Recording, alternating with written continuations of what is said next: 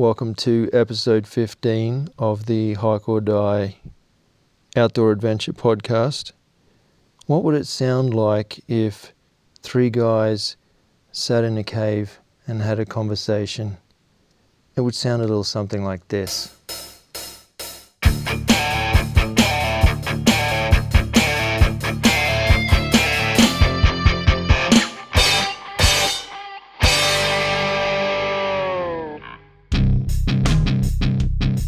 Hey guys, welcome to the podcast. Thanks so much for joining us again. I'm a little distracted. A spider has just crawled across my sleeping bag, and I'm just currently dealing with that. Um, okay, we're going to welcome to the podcast uh, a good friend of ours, Josh. Say good day, Josh. G'day. Um, we're out. We're currently sitting in a cave um, at a place called the Steamers. I've really got to get rid of this spider. Just first world problems. I don't know where. It, oh, it's still on me. Okay, um, Craig, how you going, mate? Good, thanks, man. What's happening, buddy? Ah, just chilling out. End of a long day. It's been um, it's been an interesting couple of days. Mm. Hey, uh, I'm just going to jump to, straight to saying thanks to our sponsors before we get too far into this. Uh, Topo Maps Plus, thanks very much for supplying us with the uh, app that we've actually been using a fair bit on this trip. Thank you, Blue Merino, for all of our merino needs. Rios Gear for our floating polarized sunglasses, and Caribou for the uh, packs that we're using on this journey. All right, what's new, Craig? Talk to me, mate. Mate, what's new? We've been getting ready for a little bit of a trip here, a bit of an adventure. Yeah, what, but what's new in life? New in life. New in life. Should I tell people what we're doing now, or should I? I should probably set this up a little. You can set it up. You can tell them where we are, what we've done, Yeah. and then Paint the scene. Paint the scene. Yeah. Good idea. Um, we are. I wasn't joking about sitting in a cave. uh-huh. we three of us are sitting in a cave right now. You may or may not get interrupted by tiny microbats flying out of a crack in the wall, which Josh is sitting right in front of. yeah, don't really see them. They're so quick, you just hear the uh, fluttering of wings as they zoom past your head at 100 miles an hour. yeah, I guarantee at some point you'll probably pick that up on the mic. Uh, we set out. Um, when was it? Yesterday morning. Probably about 7 o'clock by the time we were on the trail. Yep, 7 a.m. we hit the trail. We, um, due to some bad navigation by myself and a few bad decisions, we got cliffed out at a particular point, which cost us a couple of hours at least, and psychologically and physically kind of broke us all. yeah. Uh, and I do apologise for that. I have apologised many times, but We'll I'm. I'm doing it live on air right now, just putting it out for the world. We did get a little bit lost. I think, I think Oh, yeah. personally, I was probably more physically than psychologically shattered by that. It was the bo- the uh, brain was very willing, the body body was having Oh, a no. disagreement. it was a pretty tough place to be lost. yeah, It was not not a pretty not a pretty place to be lost. So getting from there, backtracking, and then having to try and link up with another trail was absolutely brutal. The terrain was put it this way: if you look at a topo map, the lines were very close together, and uh, yeah, we had to change our plans a bit. Everyone was really flexible, really grateful for that. Nobody, uh, nobody got let anger get the better of them. Also thankful for that. Uh, it's not worth getting angry over it, you know. No one got We hurt. still saw some beautiful country. No, we're we in- actually we're in a, did. A gorgeous place, just Yeah, not the right place. yeah, just not the right place. And then we spent, um, so we, we eventually got on the right track, which was good. And we went past this cave and sort of said, hey, look, there's a plan B if we can't find this magical uh, campsite that we only have a GPS coordinate for. Uh, we spent a long time trying to find a campsite that uh, we couldn't even find a trail in that direction. Cut a long story thought thought. Cut a long story short, we backtracked to this cave, which was our plan B, and um, set up camp in here. So Hmm. uh, it's not the right thing to do. Say that out loud. Mhm. But uh, rain was coming in. It was getting late, and uh, I still think it was the best decision that we made. Put it this way: we certainly didn't have the steam or the daylight hours to make it through to the original campsite. That's for sure. Hmm.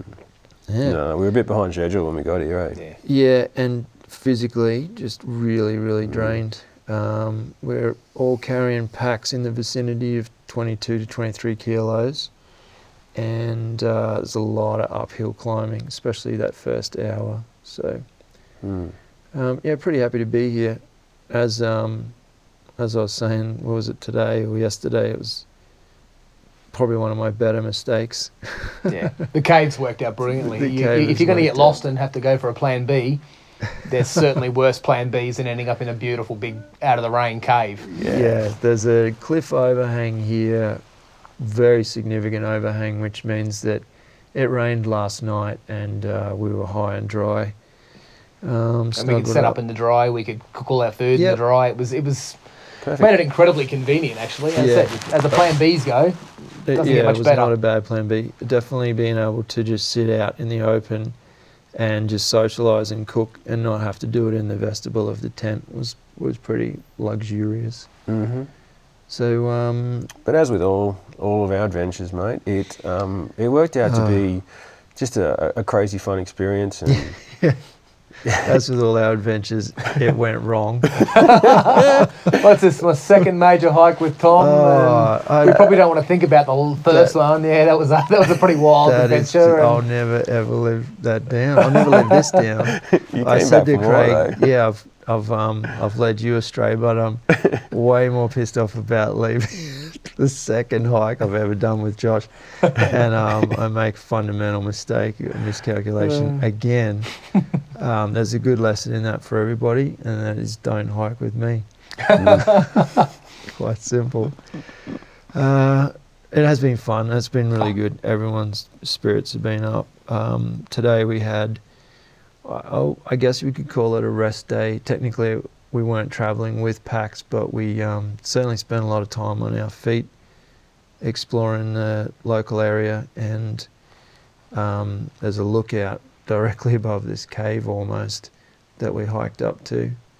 Well, we hiked 95% up to and then looked at the last 5%. Maybe even 96%. and then it was a sheer sheer set of steps up a Oh. edge with nothing for a good what do you reckon 50 Um, meters straight down I think you've got 50 least- meters on the left, and then if you fell to the right, yeah you, had weren't about stopping a meter or two to recover before you went 50 meters down to the right. Yeah.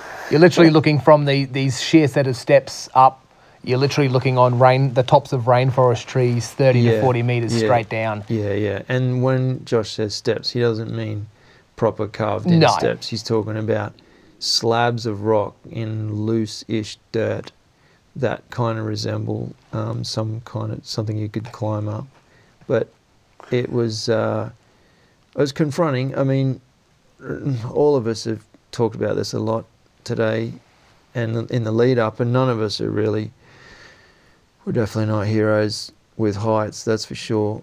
Uh, but it was definitely confronting. Even I went down to the bottom of the steps that Josh is talking about, just to kind of get a feel for, you know, could I do it if I got a bit closer? And the answer was still no. It was probably more no than it was where where you guys were. my, my answer was yes until i sort of looked on either side of it and realized that there's nothing to catch you There- was a No. awful long way of down before you had anything that would No, pull you no, up there was no scree slopes. No. There was no tree tops. There was no tree trunks. There was. Um, I don't think it could be much more vertical than that. No. So you know, if you if you made a big mistake, there was not much of a chance to recover before you went an No, awful I'd long way say vertical. I'd say if you made a little mistake. yeah. So yeah, if I reckon if I hadn't looked at it, I probably would have had a go at it. But if I spent too long looking at it, like I did, yeah. I was like, yeah, So the, No. where I was standing, I took a photo of the stairs uh, from the bottom of them. I, I it's not the best photo in the world, but I I guess I will post it on Instagram or something uh, around the time we launch this podcast, just for reference. You'll kind of see what I mean. I'm, hopefully, I've captured the fact that there's nothing to the left of it. I also took a quick bit of video footage, which I'm on this very narrow neck between where the guys were waiting and this set of steps. And I'd say I had one and a half foot, so sort of around 50 centimeters on one side and maybe 60, 70 centimeters, two foot on the other side uh, to stand. And even to take that photo, I sat down on my butt because I didn't want to be kind of leaning over or anything. Uh, yeah, it's uh, a lot of people would have just laughed at us um, and just ran straight up that, but who cares? I'm still alive to tell you about it. yeah. Yeah. And, I'd uh, rather be a live wuss than a dead hero. yeah, it's it's um, things like that. It, when we get to positions like that, it's always been the way when when you're kind of hiking in a group. You, if you're not comfortable, it doesn't matter what the reason is. If you're not comfortable, you're not comfortable. End of story. You don't have to explain it.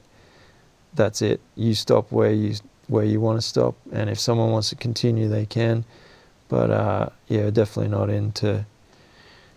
I, I like going out of my comfort zone. I'm not going to lie, but that was sort of out of my comfort zone's comfort zone.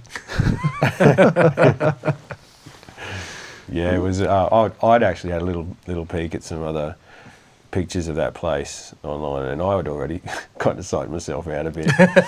Yeah, you Um, showed me a video just last week, and it kind of freaked me out a bit. Um, I'm, I'm glad that you didn't force me to go up there. oh no, I wouldn't have- that you would no, I have, wouldn't have done that. I, I was contemplating it myself, but no, it's just I'd I'd already put my poles down, the hiking poles down, and was going, Yeah. yep, and I was ready to go. And then I, as I said, spent too long looking yes, at the that's drop either side of it. It's exactly what it is. When you look, when you focus on the stairs, you could run up them.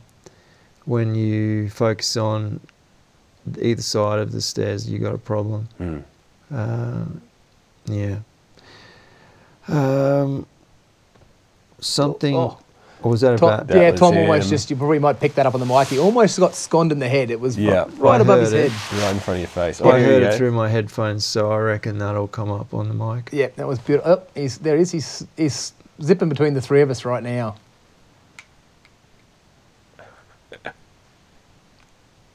Incredible. He's gone. Yeah. Of course, as soon as we stop talking to pick it up on the mic, he stops. There he goes. Tiny little micro bat. Oh. oh, That's great. That's cool. wow, we can just between our head torches just see him dancing around. yeah. He's just doing a lap between the three of us Wow. in a big triangle. I hope small that's all he's going to do. No, it's cool. Oh, he's just latched onto Craig's neck. It's just, it's just gone pear shaped. he's getting sleepy. Hey, I learned something uh, just uh, in back to news. So I think that's kind of we've painted enough a picture of where we're we Yeah, are right so now. We're that's where we are. coexisting with some bats. Yeah. On When I the small side of that, the uh, clouds have all cleared that we had earlier, and we're actually looking out across a beautiful uh, set of starry sky. Yeah. Um, right in front of me right now. It's pretty Such a good place. As pretty awesome I- view. Between the big gum trees is just uh, all the western sky. It's pretty special. There's a lot worse places to be.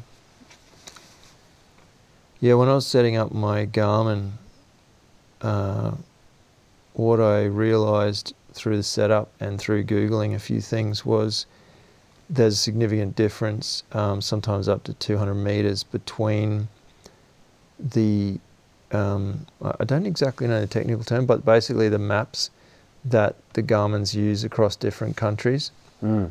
So it doesn't matter what country you're in. I'm just putting out a public service announcement that check out. Uh, just make sure when you get a new Garmin, or it doesn't have to be Garmin, just whatever GPS device you get, just make sure it's functioning on the maps for your country or your area, because uh, I found a signif- significant difference, and also in the way that I entered GPS points uh, it was quite different when I switched over to the correct map. So I was actually able to map things out.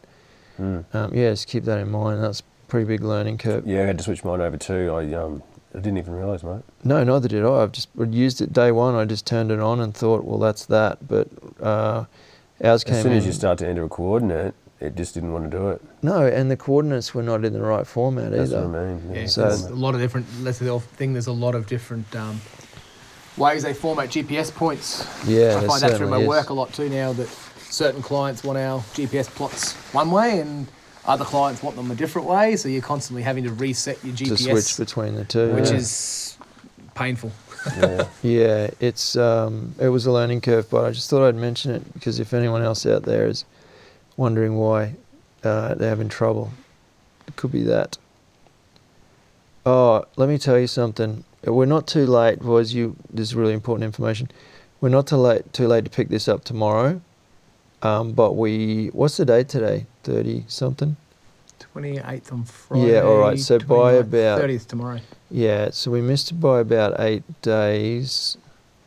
Was um, World Nude Hiking Day, Oh, but I am prepared to kind of say, well, we didn't know about it. Let's just do it tomorrow. We could probably make it make Well, up for it tomorrow. well, I've only just put my kit back on after World um, Naked Gardening Day, which was only back two or three Oh, weeks ago. So weeks, yeah. it's pretty easy Yeah. for me to get the gear off again. No worries. I thought you were going to say I need to just put my kit back on after dinner. yeah, so think about that for. Um, does that, does anyone, any of our listeners actually uh, participate in that? I really want to know. I mean, we just pulled a tick off behind my ear, and uh, Josh also pulled one off Craig's, um, just his neck earlier today. That's about as far as I want ticks to go n- near any other part of my body, if you know what I mean. Yeah, I think if you're doing, I think if you're doing world, uh, you know, if you're doing naked hiking day, you want to be somewhere very, very Oh, clean, New Zealand. wide tracks. New Zealand. Yeah, not pushing through bracken firm Yeah, like we were today. That's covered in ticks. No, it's no, not no. my best uh, choice for New naked Zealand, hiking. no snakes, no spiders. Probably too cold for ticks. Maybe Probably too cold for naked For hiking. naked. Probably, yeah. Well, Yeah. it's the you know trade off. too cold for Well, hiking, at least too you'd have cold an for ticks. excuse. You'd have an excuse. Oh, It does sound good for Queensland, so it's really cold. But you're fine as long as you got a beanie on. So you know, yeah, yeah. I think I think you're allowed to wear beanies Yep. and packs and your boots. You're allowed to wear boots. boots. Oh well, what more do you need? Not, not much, really. Uh, oh, it was my birthday the other day, and I ran the dungeon trail run up at Mount Biwa. I've talked about it a few times, and uh, the reason I mention it is I've got some footage while I was down there, and I've started knocking that up into a little, just a real short video, because I can't really describe how hectic this this track is. Well, it's got the name Dungeon in the It name of it, so yeah, it, it it's is a pretty cool. good.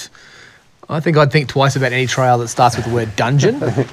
That's a good start. But Yeah. I think maybe people think, oh, they've maybe they over exaggerated when they named it.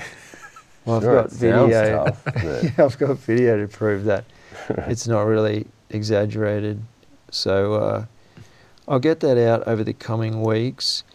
What we did do was we were able to spit out finally that little drone test that you did, Craig. I finally got that up on YouTube from Mm, yep. so many podcasts ago. Mm. Uh, we it was the first time Craig ever put his drone up in the outdoors, and we just flew up and down uh, Little Creek for a bit.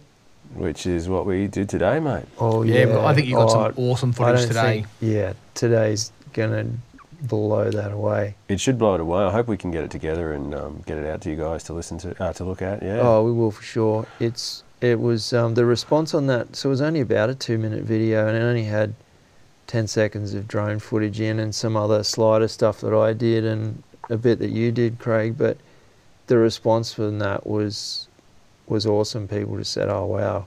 All right. I must have missed great. that one. I'm gonna have to have a I, skiz at that one. I, I get home. only put it up a week ago or a week and a half Okay. ago. I have to check that out personally because I think, yeah, I might have missed that one. It's only um, it's only about two minutes long. Yeah, it's all good. I'll but find it. I'm so looking forward to seeing it. Craig put up his drone Mm. In between these massive trees, managed to kind of shoot it up through this little hole in the canopy. And then I was talking to Josh at the time, and it went up so high that I said, He's, he's making me nervous. I'm not even flying the thing. this thing was so tiny up in the sky, Yeah, it was good. and you were cruising around these crazy, crazy peaks. There's these huge rock formations here, and so we Oh, we it- got yeah. a bird's eye view, and I, I'm really excited to show you it. Yeah. The reason this place is called the Steamers is because there's a bunch of old volcano uh, cores that line up in a straight line, and it very much resembles, uh, you know, like an old battleship or something like that. So it has ones called the mast and the funnel and the stern and the prow, and yeah, Craig got up. Uh, I think he got up above the funnel, and oh, I can't wait to see that because it, it looked good from the ground. So I can't imagine how good it's going to look up there, mate. Yeah. Exciting stuff. Well, the good news is I kind of captured the view from the lookout that we couldn't quite get to. yes, that's right. Yep. Yeah, yeah. If we wanted to, we could probably say that. Um, Well, at least we get a good look at it. Yeah, we see exactly Yeah, what it looked like yeah, without we- having to go across those crazy stairs. yeah, we were too gutless to climb it, so we just sent up a drone. I mean, if Yeah, the drone dies, nobody, we'll we'll just buy another one. Yeah. we smashed the drone up. No harm done. Yeah. Um, speaking about the last podcast, which we weren't, I'm just speaking about it now.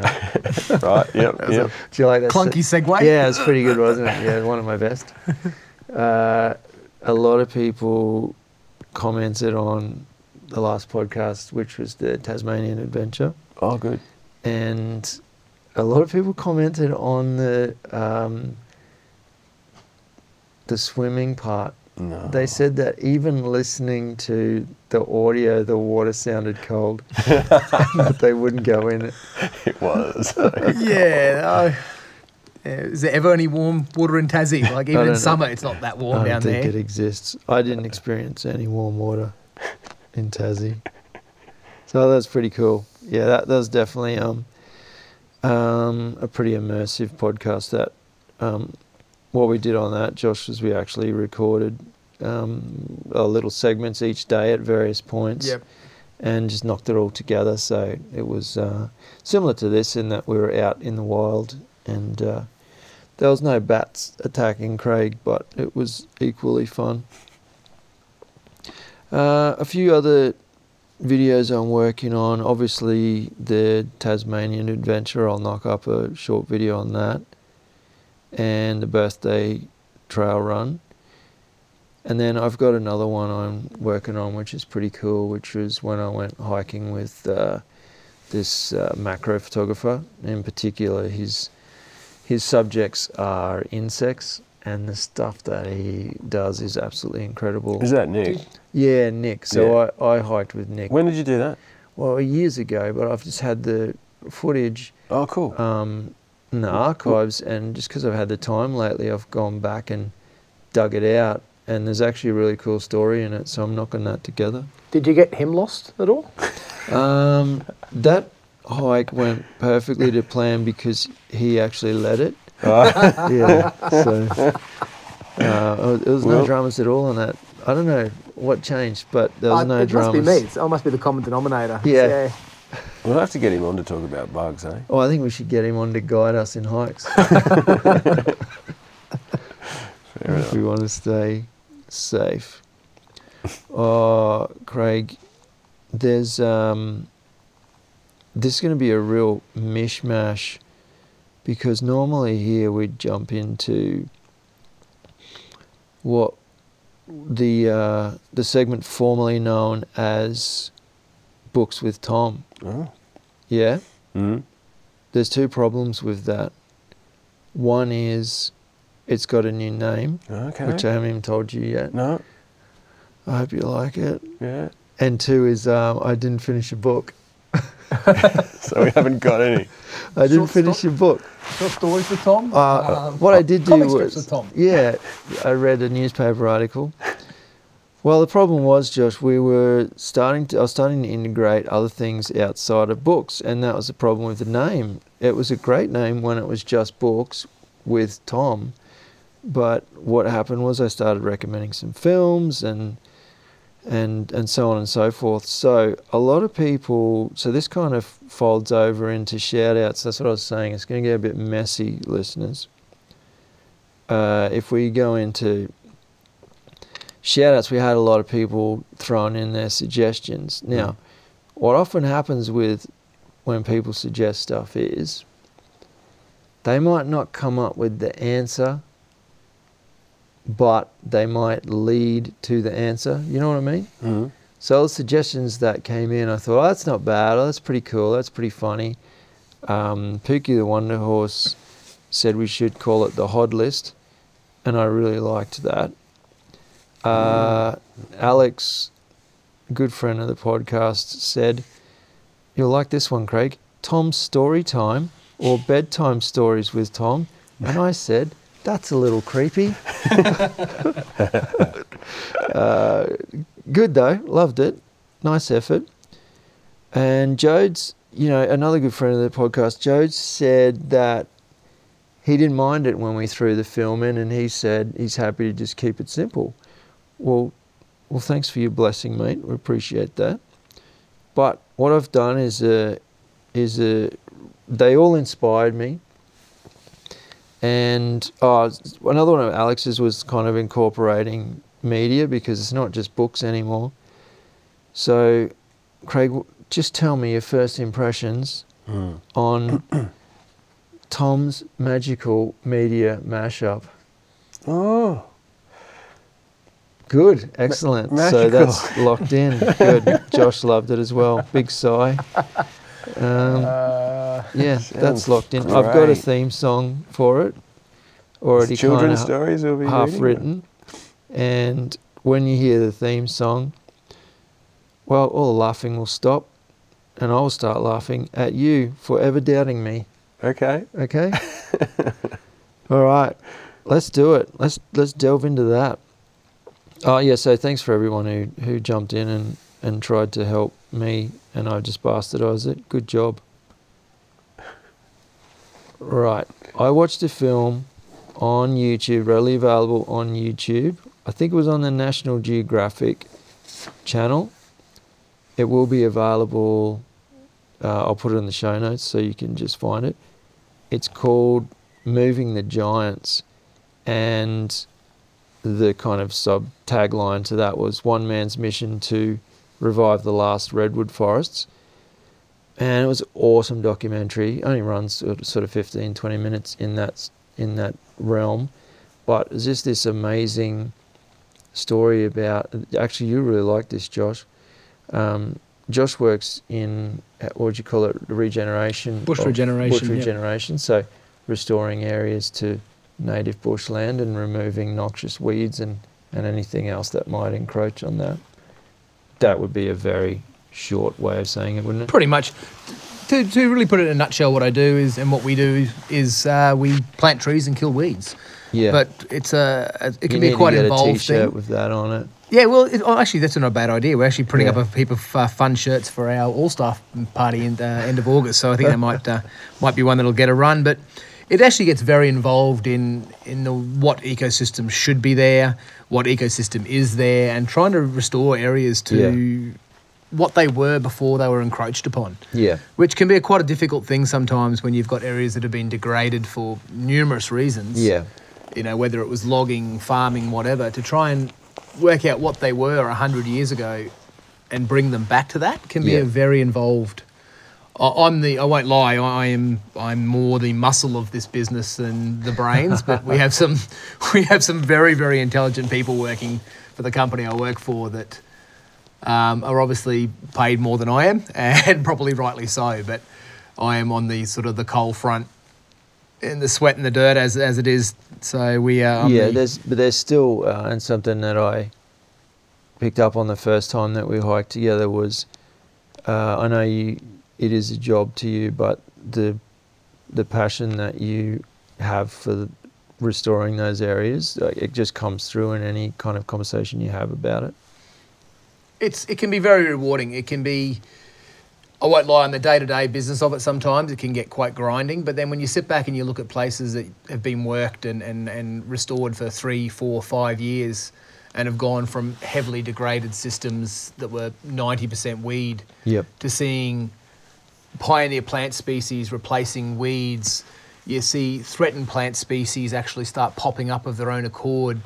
Uh, there's some spots through Yeah, tell us about. You were telling us about that today with the. Um, birdwing butterflies. yeah, yeah, yeah. Yeah, there's some spots through a place called Lower Beechmont uh, Conservation Area in the Gold Coast hinterland, where we removed big areas of uh, rock slides pretty much down the sides of the mountains that were completely covered in lantana and a few other invasive weed species. And over a three to four year period, we've removed all the weed species, and they've been completely covered now in a large array of uh, natural and native vines, uh, including the birdwing butterfly vine, which is the host for the Richwing, Richmond sorry, birdwing butterfly, both of which are deemed as threatened species. Yeah. So we've Incredible. got a, a threatened species plant in a place that was completely weeds. And after a couple of years of that plant, its host butterfly has then actually been spotted, and we see them on a regular basis in these areas. So Yeah. when you're having those days when you're up to your proverbial neck in weeds and sweat and you know mosquitoes and that sort of stuff, it can be so, some days it can be very hard to maintain a positive attitude. And then you get days like that where you walk up this area and you see three or four threatened butterfly species that weren't there. They just didn't Yeah. exist there four or five years ago. Hmm. That's when you know that sweat and those hot days and those mosquito covered days sort of disappear from your mind. Yeah, it's it's really easy for us, for Craig and I, to kind of forget about all the days and days on end of um, chopping through hide- Oh. hideous bushland in in 30 degree heat, and just kind of focus on these, you know, cool stories that you tell us. But but at the same time, it's nice to hear that there are the the really cool endings to the stories as well. Yeah, th- there'd have to be because if there wasn't those beautiful little outcomes or those those bits of bushland that you take out all the weeds and then you come back there in six months and there's 15, 20 native trees have come up on their own. If there wasn't that, you wouldn't do it for quids. Yeah. Because there is a lot of days where it is hot. It is Yeah. hard. It's it's mosquitoes, it's ticks, it's leeches, it's horseflies, it's you know, it's 40 degrees, sl- yeah, snakes, 40 degree slopes. So, you know, there are a lot of days there that really do test you mentally and physically. But you've got to, there's that constant trade off. There's that constant trade off between the, the hard yakka and just stopping sometimes. And sometimes, you know, it's not even something big that's happened. You just stop and you're standing on the side of this mountain looking across the Gold Coast hinterland and you take a couple of deep breaths and suddenly that really crappy day a couple of days ago where it was you know really hard just sort of vanish out of your mind you've got to think wow look where i get to work Yeah, i get to work in places that people spend six or seven hours hiking to yeah. and i'm here working Yeah, you've sent me over the years. You've sent me many a photograph of a a waterfall or Yep. some creek, and you just kind of flick me, "Hey, look where I'm working today." yeah And you've got to stop and really appreciate those days. You have to really stop, take a big deep breath, and just appreciate that I do get to work in some very, very awesome places. We get to work in places that are even restricted to the general public. So, you know, I'm getting to work in places that are um, like on military bases and that sort of thing that no one or very few people actually get to see. So you've got to appreciate that because if you didn't appreciate it, you wouldn't do my job for Quids, to be honest.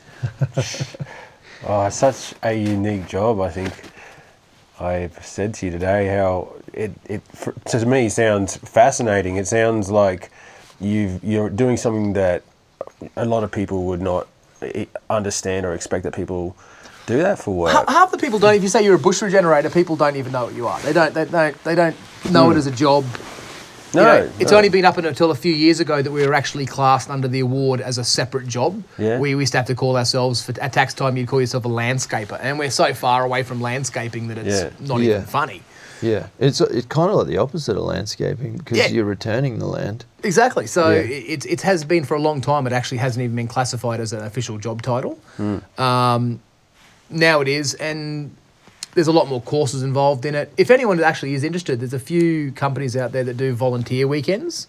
Yeah, right. Um, I won't start dro- name dropping, but um, there's a couple here on the. There was one gentleman here on the coast in particular where you get free accommodation in the national park. You Yeah, get a right. free feed for going and doing two days of bush regeneration with him. yeah. So, and believe me, they're not the kind of days we do and I do as a professional. They're pretty laid back. They're Yeah. pretty socially events. But he's getting really great environmental outcomes Yes. with volunteers, having a great social event, connecting with like like-minded minded people, Yep. and then sit around a campfire, have a few cold drinks, and yeah. Well, the and- difference with that is you're actually giving someone an experience. exactly, And they take that experience, they talk about it, exactly. they take it to back to work, they take it back to their family, and they Yep. spread the you know basically the good word. Well, Josh has been giving us an experience these last two days, mate. Oh, I said to Craig, I said to you, you wait till you get on the trail with Josh. I said, Every yeah, and I five stop every minutes, five minutes I to look at a plant. yeah, there's something to talk about with the with the wildlife and the. he's all he's yeah he's all over the And as I said to you guys, I'm only. I'm only a minor plant geek. Some of the guys I work with are absolutely phenomenal in their plant ID knowledge. Like I'm, I said, I'm average.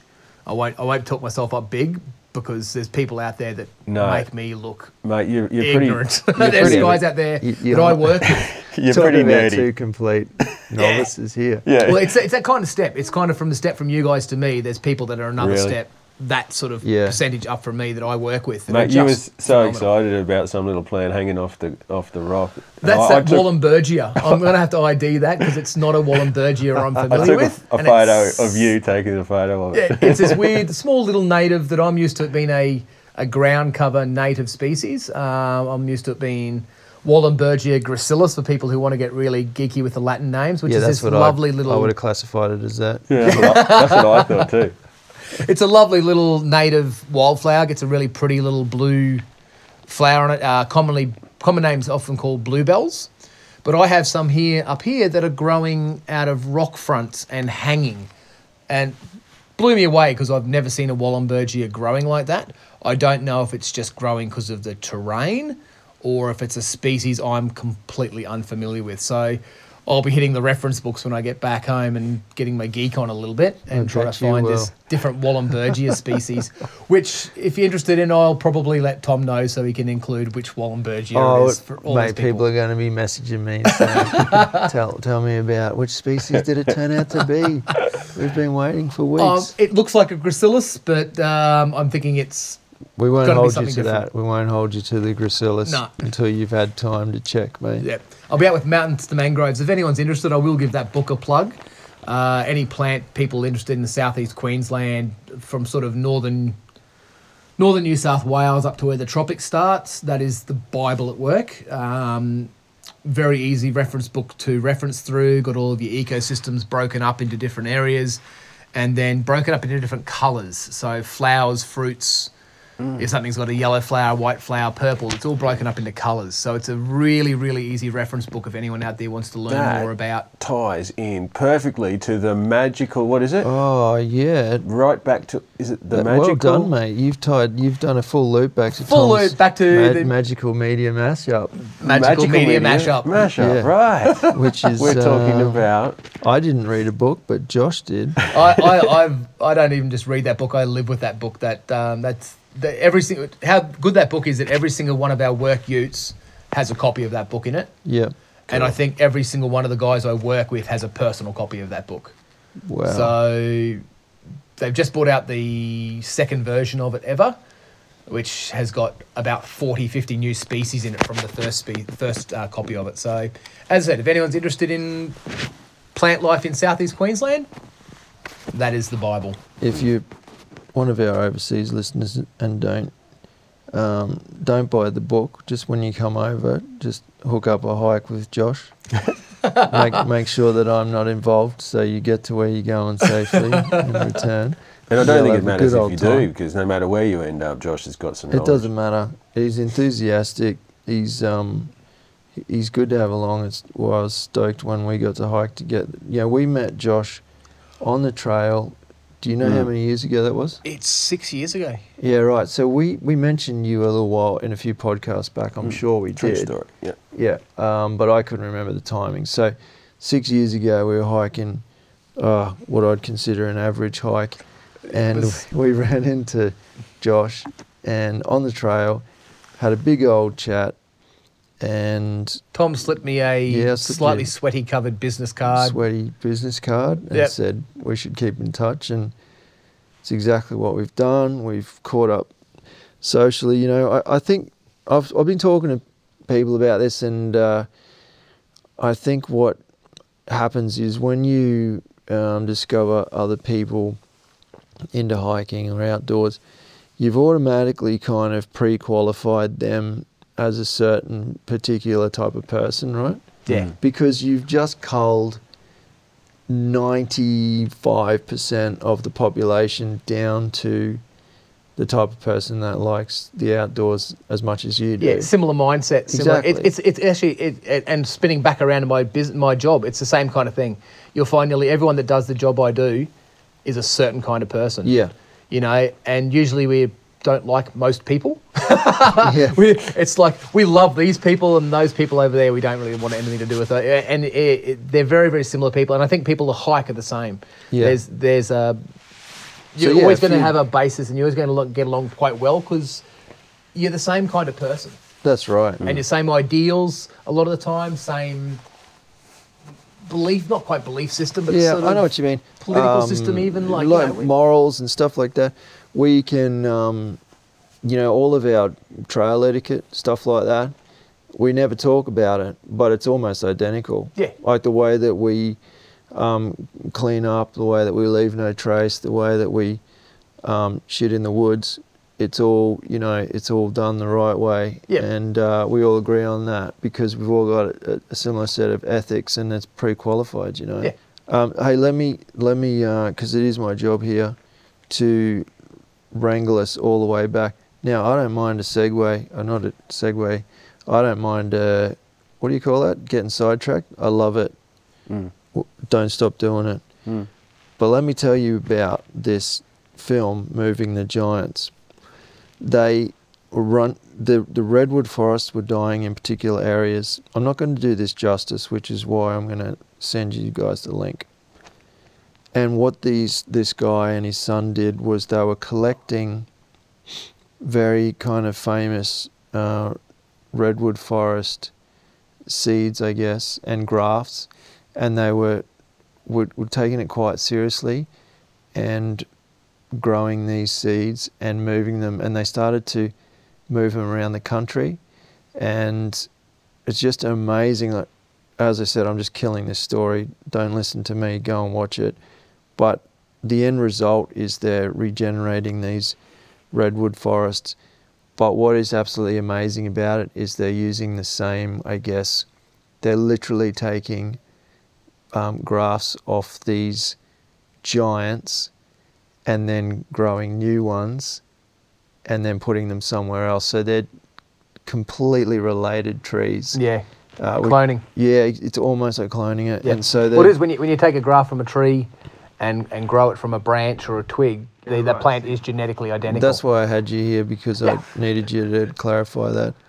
I wouldn't have said that. hey, I got another another film I watched, and the reason I didn't um, get into you guys mentioned it today, and I kind of hushed up a bit is because I knew we'd do this podcast tonight, and that we could get into a deeper conversation. I watched The Dawn Wall with Tommy Caldwell and Kevin Jorgeson they climb El Capitan, but they do it. Yes, they do it with ropes, but they've selected a route which joins up the most hideous sections of this rock face. And what they set out to do is put their base camp on the wall and live on the wall until they complete every section perfectly and join up all the sections until they get to the top. Um, uh, we were talking about it today, and I said I think they went. It took them in the vicinity of 28 days or something to um, to complete this. That's 28 days of. They did have rest days, uh, but a lot of climbing. But did, did you know this about Tommy Caldwell that he actually lost um, it's either his his um, index finger or his index finger and his no, he didn't lose his thumb. I think he lost his index finger and maybe a little bit of his middle finger. He was pushing um, some a piece of timber through a circular saw, Ooh. and Yep. it and it just grabbed, and because he was holding on to it, it just pulled his hand in, and uh, he lost it. The finger was on the ground, literally on the ground. They picked it up, took it to the hospital, and his dad knew how much he was into climbing, and he's just pleading with the doctor, get this finger back on, get this finger back on. It's his life, it's his career. They couldn't get it back on, so he had this. He has this nub here Nub. and this little bit here, and this and they and the doctor said, well, that that's the end of your climbing career. I think about the complexity of climbing Yeah. with two full hands of fingers, right? There's these things they do. I don't know the name of them. I, I can't even describe what I'm doing with my fingers right now. But you basically, you put one finger over, and then your thumb goes over the top of that, and you're kind of pinching a little tiny piece of rock. And once you don't have the finger, the index finger to do that, how do you make up a new finger position to replicate something that can only be done one way with the human hand? Yeah. So this guy starts climbing again. And the great thing about the Dawn Wall is they take you on the journey of this story. Yep. So it kind of interweaves with how he came to be climbing this hyper complex wall and staying up there for all this time. Now, I've said this openly on the pod. I'm not a climber at all. We just told you we had trouble walking across, you know, Mm. just just walking up some some kind Scale, of yeah, shaly steps. yeah, some Mm. shale steps. So I don't know why I find it attractive. I don't know why I find it. Uh, you know, it's uh, we we've spoken about free solo on the on the podcast before. I, I think it. I think it, it actually shares a lot of the same ideals as. It as, most as definitely does. I've, I've thought about this in my head and thought there's there's something about it that's why are they doing it? Well, because it's there. Why why did we walk all this way? Because that is the journey, right? Yeah. That is the fun part. Sitting in this cave is pretty damn fun. Yeah, this is pretty awesome. But you finding that that unknown plant. Is There's been a couple actually. There's a like couple a bit of a highlight for you, right? There's a couple of them that are right outside of their range that they shouldn't be growing in this oh, area. like and um, the Yeah, what was the stinging? there's a stinging tree there, and I think there's Stinging a stinking. tree. I think there's a stinking cryptocarya that I saw today, the other day too, which, if it is, is a threatened species. There was a stinking not be in something this, around, yeah, I tell should you. not be in this after that freeze dried food we've all been in. so hey, that stinging tree, and I, I saw that. I didn't see it yesterday, but I heard you guys talking about it. And today, when I looked over, I knew that thing as second I saw it Yeah. because I've been done by it before. Not that particular one. And they're a tropical, well, they're a tropical and subtropical rainforest species, and we're in wet eucalypt. So Yeah. it's it's well and truly out of its Yeah. its normal ecosystem. It looks to be doing just fine. and it looks like it's doing just fine. And those very and they, I don't know. Many of you, probably international people wouldn't be familiar with them, but they well, are. that's the next thing I was going to get into for their for their listening pleasure. they're com- covered in microscopic, tiny little hairs, Oh. which are virtually like hypodermic needles. Yes.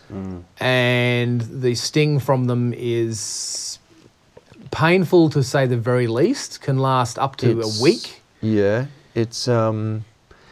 If you've I, ever been, I liken it to a burn. yeah, if you've ever been stung feeling. by a stinging nettle, like the I know stinging nettles yeah, are all over the nettles world. Are similar. Exactly the same pain as stinging nettles, but I could quite comfortably say. 15 to 20 times more intense than a stinging nettle. Yeah, I'd I'd rather get a stinging nettle any day. Yeah, it's it's the same. It's a similar pain, and it's probably a Yeah. similar uh, response to the body. Very similar. But the intensity of it Yeah, is and also how long it lingers for. yeah. So Days. yeah, I've I've knelt on a stinging nettle before. Uh, Hour, that's two. that's pretty that's pretty irritating, but I can still concentrate on Yeah. what I'm doing. When I got done, and it, and it was on the inner thigh of Mhm. all places, I was leaning across setting up a GoPro a couple of years ago, and it was just a little short one behind this boulder, and it just brushed up against my inner thigh.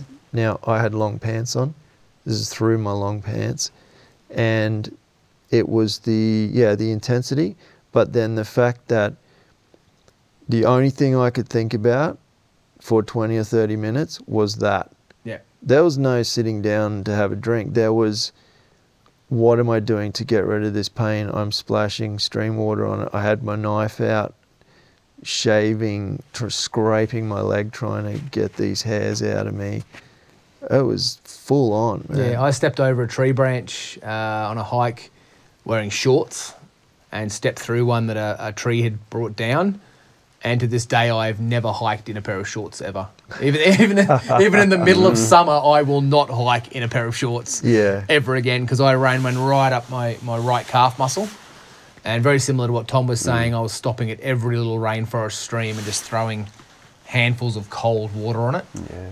And it would feel good for a couple of hours, and then I'd brush it or touch it, and it sends all the little hairs off again that have embedded in your skin. Yeah. And I, I suffered through about four days. yeah, I of reckon pain. I had a couple. I think Um, it's I don't want to advocate this because I don't know if it's good or bad, but I think scraping it with a knife blade saved me some fu- yeah. future I pain. duct taped it. I put duct tape Oh, over it yeah, I've and, and pulled the duct tape off, which Yeah. a took most of the hairs off my very hairy leg, but also pulled a hell of a lot of the little little thorns out. Yeah. Um, there is a actual um, corresponding cure.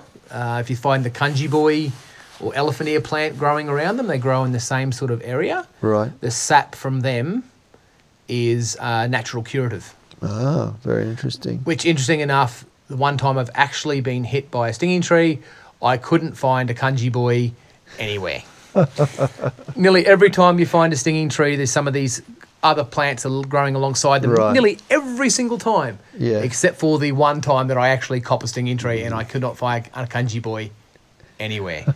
but you cut the cunjevoi stem and they have a white milky sap in them, Yep. which is actually poisonous to ingest, but it soothes the the um, stings from the stinging tree. Yeah, right. I mean, we're gonna have to identify that one. Yeah, it's a handy one to know. But as I said, the one time I actually needed it, I couldn't bloody find one. Craig, did you get you Yeah. got done by one on? Yeah, just Was- above my knee, kind of. Was that um, at Coomera Gorge? Coomera? No, it was at um, Northbrook. Yeah, Gorge. Gorge. And Yeah. just like I stepped over a, a, a log or a tree, and then yeah, I think I just no, I just touched it with my knee as I went past it. I didn't like yeah. squeeze onto it or anything. No, no, don't. Oh, you only have to brush them, man. and it's it was crazy. Just, yeah, it was really intense. Yeah, you were complaining about that for a while. I remember. Yeah, I was like, oh, is it? It it felt like it was a serious problem, you know. Yeah. Really. Well, there's there's interesting enough. There's there's stories of um, cat or horses being stung and actually like been so enraged and so mad with the sting that they've actually just run off the edge of cliffs. Yeah, we were talking about that today. So, um, and for people coming over this way, or you know, people from other seas, there, there's something to know that if you are going to go hiking over here, particularly in our subtropical and tropical rainforests, there's something to sort of get an idea of what they are. They Yeah. they grow because ironically they grow a lot along tracks. They're what we call a pioneer species in my job.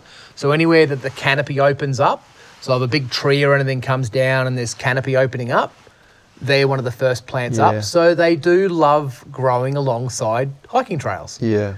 Um, there's a road up to one section of the national park um, in Lamington on the Gold Coast, and the sides of the road are just solid stinging trees. Just because the sunlight comes in on the road edge. So there's just hundreds of them along the side of the road. So they are certainly one to be familiar with. There's the species down here in the southern part of Queensland.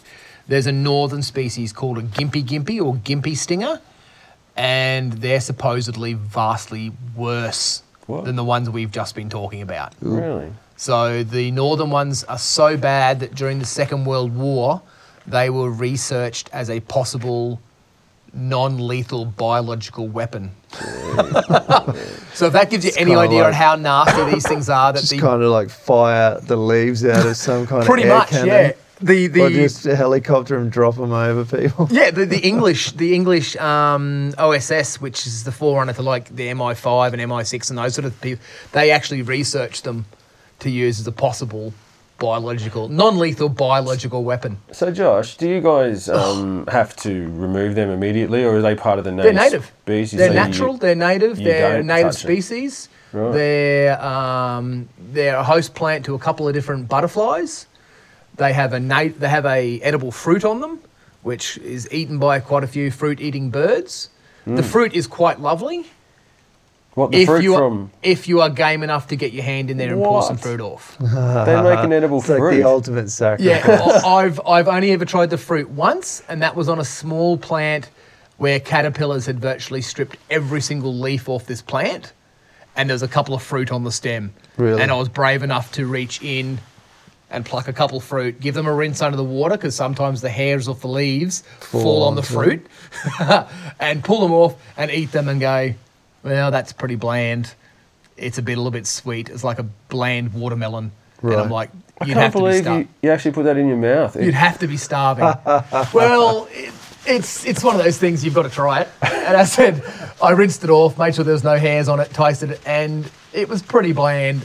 And I tell you what, you'd have to be in a life and death situation to think I'm going to pluck the fruit off that nasty You're talking to so-and-so Craig here.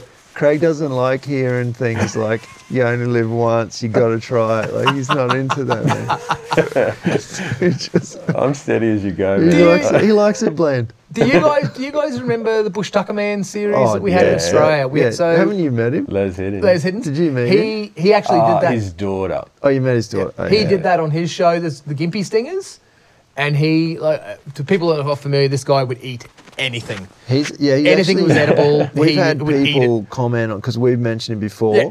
and we've had people say, "Oh, I love Bush Tucker, man." Yeah. So he's man. People internationally know him. So he did the Gimpy Stinger, and he went, literally pointed in and went, "See, there's some fruit in there."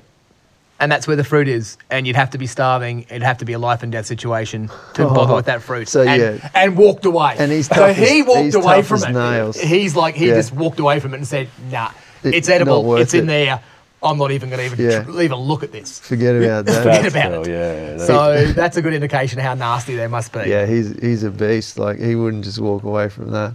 But the only only thing is with the, the small stingers down here, they start off as a very small pioneer species, but they are actually called a giant stinging tree and will turn into a massive buttress style rainforest tree eventually. Still with stinging potential. The bigger they get, the less the sting. Okay. So the smaller they are, because they have to defend themselves more against predation, Ah, right. smaller they are, the bigger the leaf and Yep. the more toxic they are. Yeah. And as they get bigger, the leaves get smaller. Right. And the toxicity gets smaller. But they will turn into 40 metre tall buttress, right?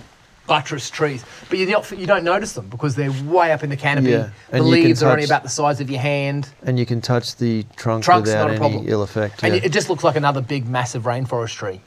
Crazy. So they're one of the, in our job interesting, they're one of those species that they're a primary, secondary, and tertiary species. Well, so they I'm- come up early in, in cleared or, or damaged areas. They grow to a medium sized canopy very quickly, so they become a secondary species, and then they become a full canopy top species in the tertiary tertiary level. What purpose? Why, why do they have such a sting? What do they get out of that? In uh, this is, is this a philosophical question? Oh, Well, it's, it's an evolutionary question. It's so think that do they they enjoy predate. it? Yeah, they like it. Yeah, nothing nothing eats them. Like, let's face it, if you're a Okay. rock wallaby or a swamp wallaby, you're What sure if- as hell not What if they them. just tasted a bit shit? But that would stop. But man, that I guess you'd still get a bite out of your leaf. Exactly. Hey, what's what's the story with the caterpillars being able to? There's a couple of caterpillars that get on them. Um, I couldn't off the top of my head. You probably asked Nick about were they the Yeah, insect. we'll ask Nick. Yeah. Um, and they actually become quite poisonous Ooh. by eating them. Ugh. So these caterpillars have gone, you know, if we eat this and we get a bit of this toxicity in our bloodstream, nothing. So I guarantee there's no birds that eat those caterpillars. So they, they've they've evolved to become toxic by eating an incredibly Wow. toxic plant. Uh, like some kind of a superhero. yeah. This is good. Hey, uh, anyway, the Dawn Wall. It's good. Watch it. I actually haven't seen the movie yet. I've seen lots No, of stills no. from it, and Yeah, go- some of the stills are just Um, awe-inspiring. yeah, go, go and get it. Um, oh, oh, has it come up on? maybe you haven't got Netflix. It might have come on Netflix. I don't want to speak out of turn because Netflix uh, selection is different um, across the globe and across all of our listeners. So I can't say that for a fact, and I don't really want to give them free advertising. So um, Without getting a cheaper subscription. yeah, yeah, yeah. So uh, yeah, check it out. It's worth seeing. It, it, as I said, it's very interesting. It weaves in that other story about his life, and I think I'm actually going to leave that story there because I want you two guys and anyone listening to see how it pans out uh, and how he gets. The, it's quite interesting. It's a good documentary. I'm going to move straight into a couple of shout outs now even though we've touched on a few. Uh, Lisa Griffith, she just jumped on our Facebook and said, Love your podcast. Oh, that's really nice. That's all she said. But I don't have a problem with that. I appreciate it, the time it took to type that. Really appreciate it. I got some more good news. Uh, Jimmy Denham, uh, guy that we've been following, his uh, kind of fitness journey for a long time now How's it going? he's going great.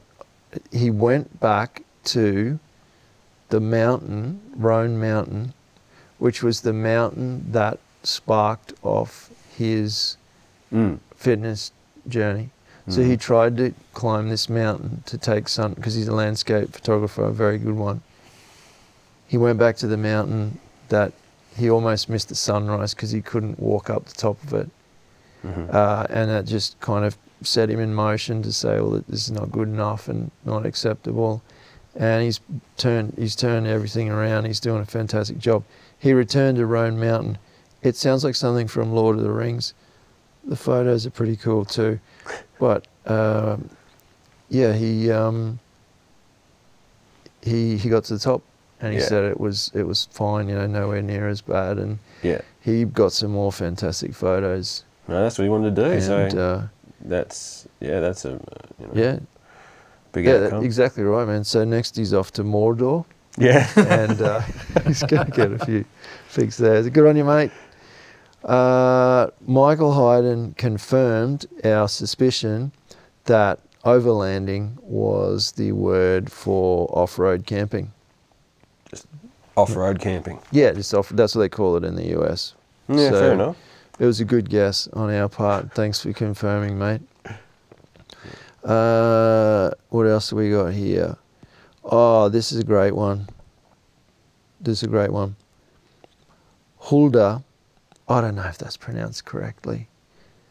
Hulda, Hulda, that sounds pretty Icelandic, doesn't it? yeah, Icelandic Hulda? or Norwegian. No, no, but I mean when I say it, like Oh, when you say it, yeah, you're saying it, saying it very Hulda. Hulda. That's pretty good, right? Yeah. Okay. This guy is from Iceland. This young fella sends me a message on Facebook and says, I've gone through a bit of a rough time. And he listened to the podcast and he really connected with the comment that Craig was saying about um, solo hiking and the kind of the, the benefits of it and and connecting with yourself and all this sort of stuff. And so he decided that he would uh, plan his first solo hike. And that's he literally just wrote me a message to say, "Hey guys, love the podcast. This is such a great idea. I'm doing it tough at the moment." His girlfriend left him in February or something. He doesn't mind me saying that, by the way. I double checked, okay, just so everyone freaking out, saying, "Oh, I'm never going to send Tom a message." He just blurts it out to the whole world. no, uh, so any um, Icelandic uh, young ladies, he's a very nice, well-spoken, and polite young man. Uh, and he's just got into hiking. So if you listen to the podcast because you like hiking, geez, I'll put you in touch. Back to the story. He, uh, you're laughing. You're almost going to make me laugh. Matchmaking with Tom. he- that's another segment. That's the new segment. It's hook, hookups with Tom. Connecting lonely hearts who like hiking the world over. connecting hiking lovers. The no, it was just it was awesome to get his message, and I said, "Mate, go for it." And I sent him a couple of links to a couple of solo trips that we've done, the, the videos on YouTube, and in fact, the one that Craig was referencing. And yeah, I sent him a message yesterday. I remembered to message him. And when we got a small amount of reception earlier today, Mm. he actually wrote back because I said, "How did you go?" And he actually wrote back, and I up the top of the mountain, I was able to get reception enough. And he said, he, and he wrote this big spiel about how it went, and then he said, "How, oh, how are you guys doing?" And I said, "Well, I'm sitting on top of a mountain." And he said, "Oh, that's awesome." Yeah. But uh, but so anyway, he, he got out and he did the hike, and he said uh, he got he got really lonely. Um, oh, and then he said he had in brackets um, too much information warning. I did I pooped in the wilderness for the first time, and I'm very proud of it. and I thought, first thought was, wow, I didn't realize that people got to that age and hadn't pooped in the woods. And then secondly, I thought, good on you, man. You own that. That's good. Mm. So uh, congratulations on that. I'm sure everyone's with you on that. Yeah. Uh, but yeah, he said he got really lonely, and he to the point where, um, Josh, you might know about this. They have really long days, don't they? Even when the sun technically goes down, it's still very light. Yeah, depending on the time of the Depending year, on it's either the they have yeah. they have That's- massive long days or very incredibly short days. Yes, Uh, that's how far what I was north they are. They get, gathering yeah, from. they get sometimes where they have like three months of solid sunlight, three months of solid darkness. yeah, and then the I times in between that. it varies. Yeah, because the from from his message he didn't go into detail, but he did say that he he was going to set up his camp, and then he knew it was going to be um, light for a long time. Yeah. and he got quite lonely, and he didn't want to uh, stay there, so he ended up uh, continuing and then hiking out. Um, and he said later in the message, uh, um, at the time I made that decision, he said he felt quite lonely, but the but the time he walked uh, you know, towards the end part, he just felt really good about everything, and and he's already planning to go back there with a friend. And then he said, "I think I need more practice solo hiking," and that comment there, it couldn't be any more accurate, because I was talking to you guys about this today. I think people just assume that solo hiking is just hiking without other people and it's just everything's just the same. But it changes the dynamics of the hike. it's a very different beast. It Oh, really it's is. completely different. It changed the dynamics so much that, you know, he's quite right. You do need to practice it. You know, you almost need to just do a day hike and do an overnighter. But being comfortable with yourself in in the environment is is I think we're so far removed from it in our society that it's difficult to get back to it. I find I've, I've done plenty of plenty of solo day hikes, and I find them very very easy. Yep. I think when you do solo overnight stuff, Oh yeah. it's when you pull up, you set up for your night, the sun goes down, it's pitch dark, Yep. it's still quiet, and you have nothing but your thoughts. That's right. That's when it's Especially very. when you don't have phone reception. is when you have no phone reception, which face Yeah. it, most of the time it is a good thing. You don't really want. Well, that's what you're there for, in a sense. it it can be very uh, overwhelming almost sometimes. yeah, the, it's the complete silence of it all. It, it it's, can be a quite a Yeah. uh, amazing, but quite a sort of not scared of the situation. More more because it's very unfamiliar to have no external input. I think you yeah become hyper alert, Yeah, and you, well, I speak for myself here when I tend to overthink things. yeah, you do. Oh, most so definitely. I'm double checking and triple checking decisions I'm making against, you know, when I'm hiking. When we said this today, when I'm hiking with you guys, and we come to any kind of decision making situation, I bounce it off both. All three of us are having a mm-hmm. three minute conversation. Yeah, but when you're by yourself, it's you've got nothing to, I guess, nothing to distract your mind um, from anything. So you, you do start to get very deep in your thoughts. You start analysing things a lot. You know, you sort of, you're world becomes you. I think it becomes where you are and what you're doing. There's no external input, and, and we we're so bombarded in our everyday life with external input from a million different sources, whether they're they're friends, co-workers, TV, radio, internet, mm. to be suddenly cut off from all of that, Yeah. and not even another person to have a conversation No. with. It can be pretty overwhelming. Yeah, I, I think that people even struggle just to go, just to do an overhike, overhike, an overnight hike with friends. You know, I know people that have said to me, "Oh, I'd never do that.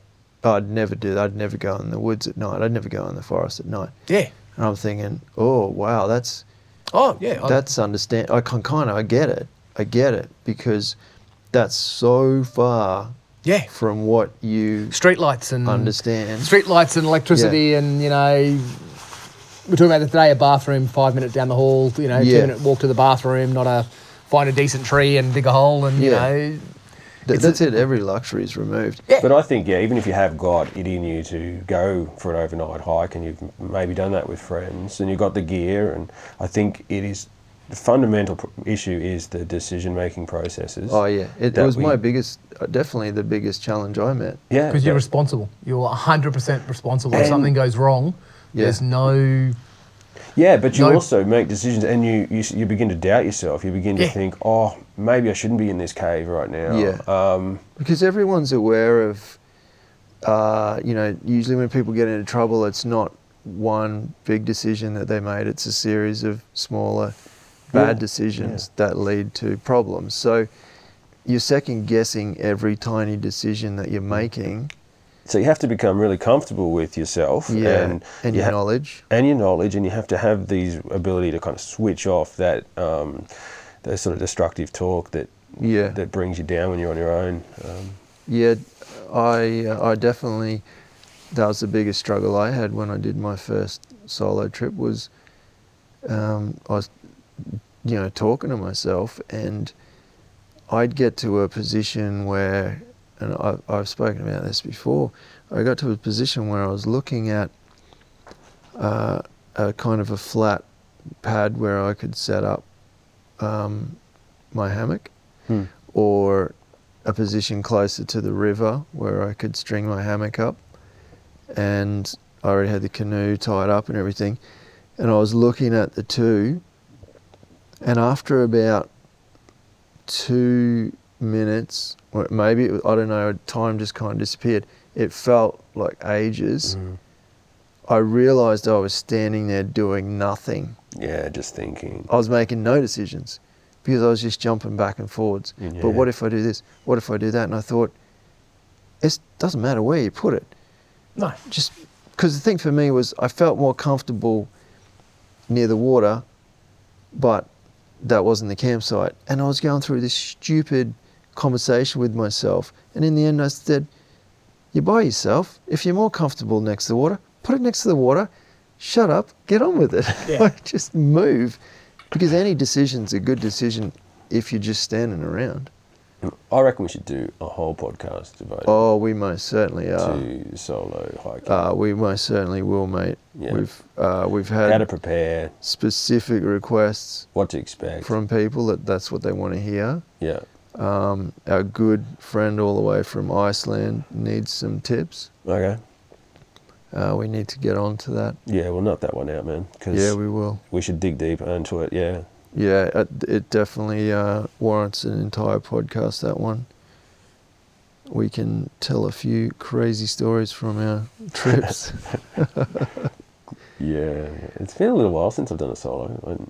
I, I haven't done one for, oh, Hmm. I'd say years. Like, I'd say a couple of years. it's funny that um, we met Josh on the trail. So neither Tom nor I knew Josh before our meeting, which we said this before, and um, you know, Tom handed the card over. That spot, I believe, is not far from where I live. It's a really decent sort of physical hike in and out. I could have a beautiful evening near a water source, waterfall. Star, I reckon you could see the stars from the top of that waterfall oh yeah most definitely Yeah, And, you uh, could for sure. even take some time lapse out that with that little outlook through the trees. So um, Yeah, That's your. Are you going to peg that one, mate? that's my spot. I'm for ne- thinking. Yeah, I'm thinking maybe. I don't know. I. I feel like it's time to do another one. I just Yeah. don't know when and where. I've already got mine pegged out. I was trying to get it before it got too cold, but I'm going to do a, a sneaky kayak solo across one of the large freshwater impoundments Ah, locally. You've mentioned that yeah, and. I'm going to paddle across to the, the far unpopulated side of the lake with my um, trusty hammock because there's no going to be no flat camp spots up in there. Yeah. Pull my kayak up for the night and pitch across one of the gullies up there with my hammock on the far end of the um, lake. So that's my next solo. yeah, cool. Uh, pretty heavy on the bass fishing Yeah, front, so it'll be you're a big, bass fisherman. fishing day, and then probably set up camp, and then maybe even take the kayak out for a bit of night fishing. Oh, really? Uh, take the Hobie. I've got a Hobie, um, old Hobie Outback. If anyone's familiar with those things, they are absolutely awesome. yeah, you. um, Um, no, I don't. You love your I little. know I don't work for Hobie, but if Hobie want to give me some free stuff, no worries. Uh, no, just joking. They- It's an Happy old model one percentage. but they are they are an awesome um, little fishing platform. So it's going to be a very fish heavy one for me. So I will have something to keep my mind occupied for a, a lot of that trip because it will be very focused and heavy on the fishing side of things. But I think when I pull up at night and slip into that hammock, it's going to be what we were talking about before, being that very alone with your thoughts Yeah, will come crashing in pretty hard. yeah, yeah. Well, yeah, So yeah. It, as you say, it's when you stop. Yeah, when you stop when you and you've got stop, nothing to do. We, our lives are so our lives are so busy. yeah. Our lives are so busy, and they're so continuously bombarded with information and and things to do and things to say and people to talk to. When you suddenly take that all away, and there's just nothing. There's Mm. nothing going on. And it's scary. It is. It, it's a very different mindset for us, and it's not. It's not scary like monsters jumping out of the bush at you. Scary. It's scary because it's an. I Oh, think okay, It's an speak for yourself. Oh, isn't this good? bunyips. No, Bunyips. no, it's Yeah, not. it is. Not. that- It, it is. But you are, you know. it's a different mindset. It's a different way for your mind. Yeah. Your mind's not uh, used to being cut off from yeah. external stimulation. I think it's a good idea um, to take a book. Oh yeah, You know, definitely. because or listen to a good podcast. yeah, yeah. so I'll I'll put you in touch with a few good podcasts. Yeah, there's a plug. No, I mean other ones, uh, really good ones. Uh, so um, yeah, I think definitely, yeah, ha- have something that you want to you can't want to do.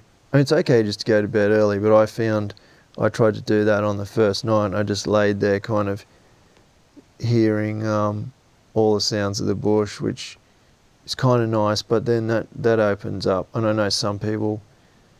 That would be their biggest fear is, yeah, is what's that? hearing What's that? things. What's that? What's that? What's that? It's like it's a frog. Um, yeah, it, it there's, there's really not much to worry about.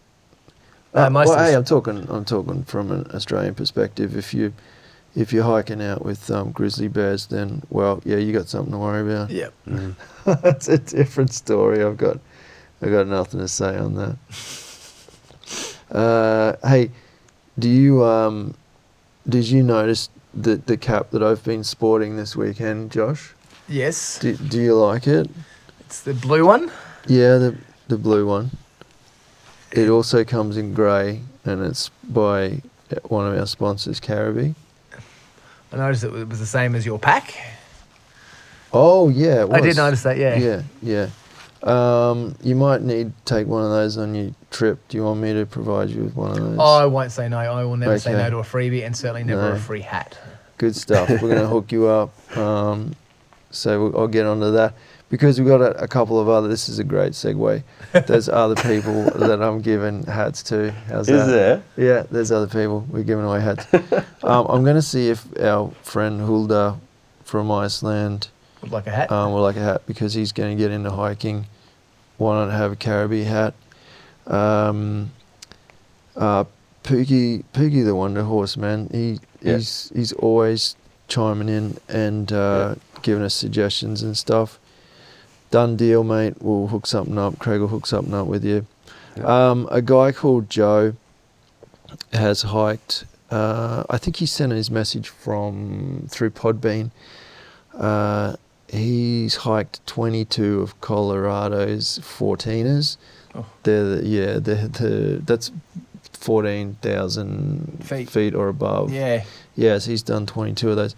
He said, if you if you send me a hat, I'll um I'll definitely take it up one of the next 14ers that I do and get a photo.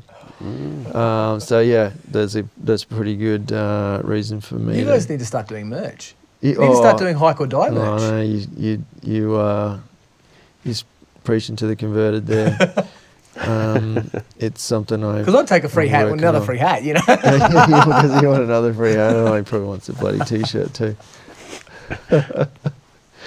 um, where was I? Where was I going with that? I thought there was another one. well, so you go, go to the other segue there and you get uh, some of your merch printed up on some of the wonderful wool shirts that you get from your sponsors. Yeah, that's actually something I wouldn't mind doing. Some limited edition, Yep. um, merino shirts with our logos on. For sure. But uh, that's not uh, that's not official in any way.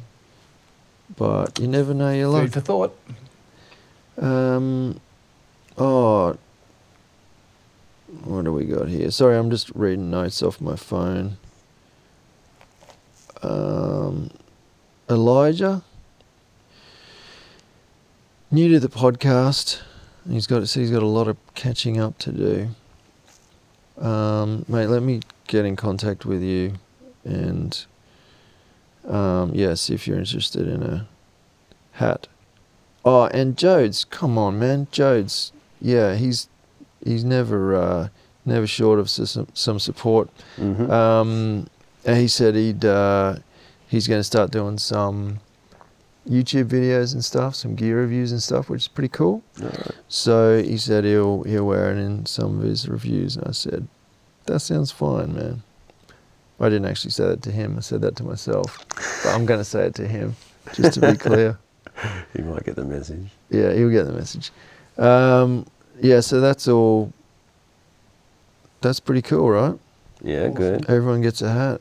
You got a hat, Craig. Mm. Josh is going to get a hat. Um, hats all around. That's sweet. Um, Josh, I was going to ask you about the. Um, you, you did mention fishing before. It's something that uh, you're pretty big into, but we started talking before the podcast, and Craig said, "Stop talking and get the the mics on." you started telling us this story about Papua New Guinea, and I just said. I don't want to talk anymore because I want you to tell the story on the podcast. so rewind this Papua New Guinea story. I didn't even know why you went there, and then you said I went there to fish, and I said, "All right, I got to hear this." Yeah, so I went up uh, a few years ago with a, a mate of mine who's, um, well, to be very honest, he, he, we fish. We, we that's our the whole basis of our friendship. We won't speak for each other for six months, and then you'll ring each other and go, "Do you want to go for a fish?" And that's all we do. And we've been doing it for 17, 18 years now, and that's Wow. that's all we do. Um, when we actually when I actually went to PNG, I was waiting for him to get ready in the morning, and that was actually the first time I'd walked in inside his house Oh wow! because that's what we do. We get together and we fish. We don't socialise. We don't talk. We don't drink. We fish, and when we fish, we talk politics and the environment. That's pretty much what we do. So we packed up after about a year and a half's worth of savings and and shot off to PNG for six days. Um, not cheap, I won't lie, uh, but worth every cent. Pretty much, it is a wild, wild place. It Yeah. is. It is. It is another world. Um, I would certainly not ever try and tackle it without a guide, without a local guide. I think if you were to walk around Moresby in particular by yourself without a guide, I'd hate to say it, but I don't know if you'd end up back to the airport with your wallet. um, Yeah, it's, it's a pretty least. full on place. No, Uh, I, I know. I know people that work over there, and people that uh, travel over there to do um, to do filming. yep. and uh, yeah, it's um, it's the same story. They they have um, hired bodyguards for the entirety of their stay. And the other side of it, when you get completely out of the cities and you get right up into the remote villages, the people are the most lovely, friendly, accommodating, cheerful, wonderful people. In Moresby, I won't lie, it was a pretty scary place to be going through Moresby. But we headed up to New Britain, uh, landed at Kimbe um, National Airport.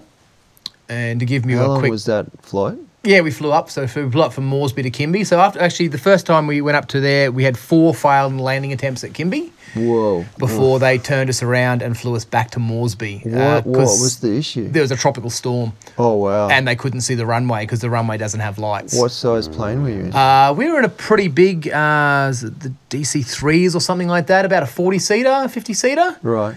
And the pilot would turn, come screaming in towards the island, get lower and lower, lower, lower. Couldn't see the runway. Would pull up, do a big sharp banking turn, get on the radio and say, "We're going to circle for 15, 20 minutes, and we'll give that another go, ladies and gentlemen." So we had four failed landing attempts in Kimbe. They flew us back to Moresby. Um, the airport organised this accommodation and airport in Moresby, but didn't pay for it. So we had to pay for our own accommodation in Moresby, um, which was ridiculously expensive. Yeah. Uh, to put it in perspective, for one night at the resort that we ended up in in Moresby, it was 840 kina for the night, which is about 420 Australian dollars. Whoa. Uh, and considering our fishing guides for four and a half days' work made 75 kina. Yeah.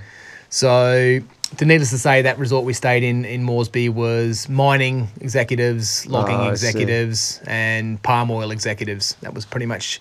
It was rich white guyville. Yeah, me, yeah. Rich old white guys. That was pretty much, and and a bunch of lost fishermen. Um, but we finally got up to Kimbe. Stayed at the Liamo Resort up there, which was owned by the mother of the guy that owned the fishing res- thing, uh, the fishing uh, resort we were going to. And then we spent a five and a half hour boat ride to the little village of Baia. What size um, boat are we talking? We're talking about a 22 footer, big boat. There was Okay. 11 or 12 of us on Is the boat. Is this going up a river? this is going out in the open ocean. Oh, really? um, and it's open ocean along the north coast of New Britain in a easterly manner from Kimbe. Five and a half hours. Yep. To get a- to in a boat, only a twenty-two foot boat. about a 22, yeah, probably about 22 foot. That's a long time in a boat, man. And then we, eh, well, it, it was beautiful. We were actually watching uh, flying fish getting scared by the boat and zipping Yeah. out across the, the water the whole way, which then started getting hunted by a pack of sailfish. Oh wow. which was pretty awesome. We were all like begging them to stop and let us pull out the fishing gear early and go, "Come on, we can get, we can have a fish at this." And they're like, "No, we got to get to the resort." And we're watching these three big sail fin fins tracking behind the boat, and then every time the sailfish would peel off, uh, the, sorry, the flying fish would peel off, the sailfish would peel off after them, and it was. This is the we you know we've only been on the water for a couple of hours and we're seeing this. So as you can imagine, as as fishermen, we're all getting pretty bloody excited by then.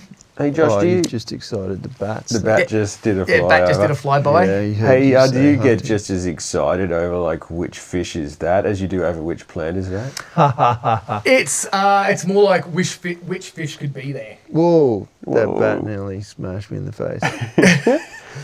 It, it's that you know what's in there, what could be possibly you know that next bite. Do you is- know them all? Do you like kind of? Um, not a lot of them. Not a lot of your probably your premier target species that fishermen chase. We went up there because it's one of the few places that holds the two Papua New Guinea bass species. So the Papua New Guinea black bass and the Papua New Guinea spot tail bass. Hang on, so you went across open ocean Yep. To get to a place where you then went to Up- fish back up the to rivers. fresh water. Well, they're fish. They're they're actually a Lutjanus. They're a part of the mangrove jack family, so they're a saltwater fish. Oh, is that right? but right? they push up into the freshwater rivers with the tides. Ah. So the high tides, they push up into the rivers, and that's one of the few places where both species exist. Right. Uh, if you go over the west of Papua New Guinea, you'll get the black bass, but you won't get the spot tails. And there's spots where you'll get this I'm Josh is telling me this story. Josh is sitting two meters away from me, and in between our faces, this micro bat Did you see that one? is Yeah. flying. Yeah, he's gone behind your head, Craig. I think I He's just flying felt him between touch our my hair. faces while he's telling me this story. They're doing acrobatics. it's pretty wild. It really is to be sitting here in this lovely this cave is ridiculous. with these Just- micro bats. Oh, look, you just went around past us. again. I'm just holding up my torch here. There he goes. This is not a visual media. You do understand. No, I'm explaining it. So explain this to picture you a little later. black thing flapping its wings. Flying at about 20 miles an hour. So fast. Yeah. oh, oh, did you see that? Uh, I, I, we should all be quiet for a minute and see if we can get the wings on the audio. Ready? Yep.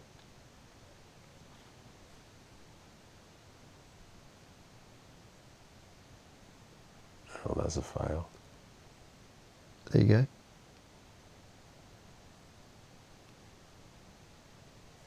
He's gone behind you guys. Yeah. There he goes. There he goes. Three times, four times. But when he goes past, he's pretty quiet.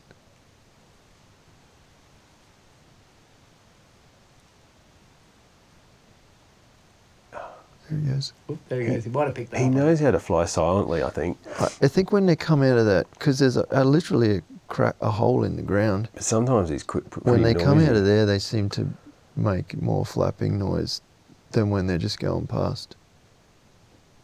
There he went. Oh, that was a good one. Yeah, I Yeah, I, heard think I might have actually got a little blip on this while looking at it. So I might have actually picked him up on the speaker.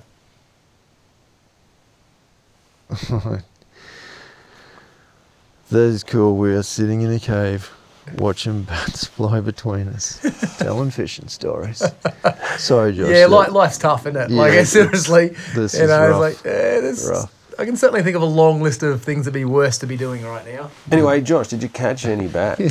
What? Actually, um, last day, um, half day on the last day, I pulled the biggest bass for this for the whole trip out of the entire team that was up there. So, oh, really? What's Uh, a big bass?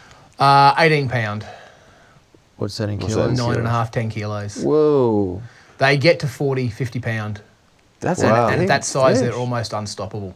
Um, pound for pound, they are regarded as having the most strength and most fight in that first probably 15, 20 seconds of the fight. like a mangrove jack. Yeah, like a mangrove jack, but imagine a 50 pound mangrove jack. So we got a couple of, we got destroyed a couple of times. I won't lie. There was a, my first hookup, I just got smoked. Uh, and you, it's one of those situations where you read everything you can, you watch a million YouTube videos, you read a hundred fishing mag articles, and you go, "Yeah, I'm sorted, I'm planned, I've got, I'm all over this." And the first fish I hooked just humiliated me. It mm. just screamed off through the mangroves. Didn't even bat. Didn't even know I was there. And I'm sitting there holding a rod and just going, "What the hell just happened?" it, it was like I got hit by a car, and it it just nothing prepared me for all of my years of fishing to ever have a fish that had so much grunt in the first ten seconds. So did Like- you? Was there a kind of a technique that the guides kind of Don't give them an inch. right? Jump, double fa- double f- jam both thumbs on the spool, lock it up, bully them, reef them, just absolutely give them everything you can. If you get that first, if you win the first 15 seconds, they're a pretty easy fish. Hmm. But it's all won and lost probably in the first five seconds. If you don't turn their head and they heading back into the sticks, hmm. you're done. Hmm. It's all over. I, I said I've in all my years of fishing, and I started fishing when I was six, seven years old. I've never encountered a fish that has so much power in that first hit the lure and just go. It, it was actually mind-boggling. I at one stage there, I, I hooked a fish, and I I knew from the first one that I had to stop this thing. I jammed a thumb on the spool of the reel and couldn't stop the reel spinning. I jammed a second thumb on the spool, locked it up, pulled up the fish, and I straightened a 6x treble hook. So that's six times standard strength Really? treble hook, and I straightened the hook. Wow. Uh, and the guys went, "Oh yeah, you got to get at least two hooks in them, or you won't pull them up." That'll happen every time. so, it, it was a very humbling experience as a fisherman because I got outclassed a couple of times, quite profoundly. Yeah. We're just sitting there holding a rod, and there's just a lure floating out the back of the boat that had a fish on it ten seconds ago, and you're just going, "What the hell happened? I just got hit by a truck." You know, it was What sort of? Uh, so you're staying in some kind of a Lodge. cabin or lodge, So there's a lodge up there. There's Baia Village, and then there's Baia Sports Fishing Lodge, right? and that's all that was there. And what sort of uh, food were you eating Oh, you think being in the middle of nowhere, your food would be pretty, maybe a bit sort of rough around the edges. The food was amazing. Yeah. Um, we're talking f- four or five different fresh seafood dishes at every meal. Yep. That stuff that had been caught an hour and a half ago, Yeah. two hours ago. It was just mind blowing how good the, the food amount of talk today about food. Yeah. Oh, can we given stop? that we don't have access to good food, Can and we we stop? I've, I've promised you guys some really nice pies in Aratula on the way yeah, home. we got to the get Aratula some Bakery. pies. There's apparently this bakery that we've got to see. Yeah. So that's tomorrow. We've got to get there. The things we've got, the adversity we will face will be Mm. significant. Uh, I wouldn't say significant distance. I'd say significant terrain, Mm. uh, up and down, and then extremely s- steep areas with Lim- pretty heavy packs. And limited water. That was the next thing I was going to say. Yeah. We have extremely limited water. There's no water source up here, and we've been here since yesterday. We're all around the 1 to 1.5 litre mark Left. left as we speak. Mhm. Um, we bought up extra water. We knew this was going to be the case, but even even by really skimping, uh, we were talking about it before. Probably shouldn't say it again because I'll keep thinking about it. Uh, all, all three of us now could just drink a liter of water without without trying. I'd, because that's what we kind of need. Um, yeah, I know I'm getting dehydrated. I can kind of feel it. So we got to get back. Um, Yeah, I could just I could just drink a liter of water. yeah, I right could drink. now. A, I could drink my we got nothing left. 1.5 now Yeah, over easy the as. next 20 minutes. So we're on rations for sure. Yeah, yes. Um, we did set up some tarps. It started to rain earlier, very lightly, and we set up uh, our rain flies in the out in the scrub, tied them up between trees, and now the stars are out. So I think we actually we may get it. We may actually be getting a little bit more rain again now. Actually, Well, I hope so. Yeah, look at that. the stars have disappeared again. We had beautiful. Yeah. Like when we started this podcast, we had just beautiful, beautiful. Um, I don't know if it, you know the international people might not be familiar with the western stars in Queensland, but we do get some beautiful stargazing out this way. And now it's clouded right back up again. That's good. I, n- I don't normally wish for rain, but if it if it poured down and we woke up to an extra liter of water, that'd Yeah. be a good start to the day. Wouldn't be terrible. Uh, if not, we will deal with what we've got and um, make our way out of here. I've got a significant blister that I have to deal with. Uh, I'm not proud of it. I think I know the cause of it. I'm going to say it now. I don't think I tied my boots up tightly enough on my last hike uh, to Tasmania. It's created some kind of a weak spot on my, the ball of my foot, kind of to the side, the right hand side of the ball. And yesterday I didn't tie my boots up properly. I know I didn't. I just tightened them around the ankle instead of tightening all the laces. And then going up that really steep terrain, I could feel my feet moving around. And by halfway through, uh, I knew I had a problem. And then when I pulled the boot off yesterday, it's this massive blood blister. Mm. I, I had contemplated, It's a monster. it's a monster. I'd contemplated um, cutting it last night. I contemplated that again today, and I thought, when I tied my boots today really tightly, it didn't give me any pain. So I think I can get out of here tomorrow. But what really bugs me is I've said it on the podcast before, I don't get blisters. I've never got a blister hiking. And then I start getting lazy with tying up my boots. No, it's just because you mentioned it, mate. You Oh, it's- I should don't know not what it is. Everything went pear shaped when I shaved the beard off. Yeah, well, the answer is always beard, mate. yes, beard. I, was, Need- get more beard. I was absolutely, you know, disgusted and, and slightly Yeah. disappointed in you when the beard guy Yeah, came you're not off, the mate. only but, one. You're you know. not the only one. There's I've had hate mail. Hey Tom, I'm Yeah. starting to shiver, man. I'm going to put this mic down for a sec and put a warmer jumper on, okay? Oh, Keep okay. talking. Yeah, I think the uh, temperature's it's dropped a bit- couple of degrees when this cloud cover has come over. And Well, I'm feeling it a bit either chilly. that, Craig. I was just getting ready to wrap this bad boy up. Were you really? Yeah, I was. Can Can you last another two minutes? I could probably last. He's putting his microphone back on, listeners. Don't despair. We've talked him back into it. He's gets he's a little fragile, our Craig. You have to make sure that we cater to his needs. We don't want to walk out on our hands. Testing. Hang on a minute. He's testing.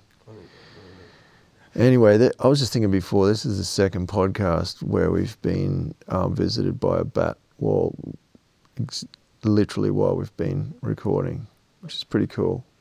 We had Barry the bat visit us one time, um, Josh, and Micro yeah, bat or fruit bat? I think he was micro as Yeah. well. We, we were in the um, Coomera Gorge and we had our hammocks between two, a couple of trees kind of in a V shape so we could face each other and chat. Yep.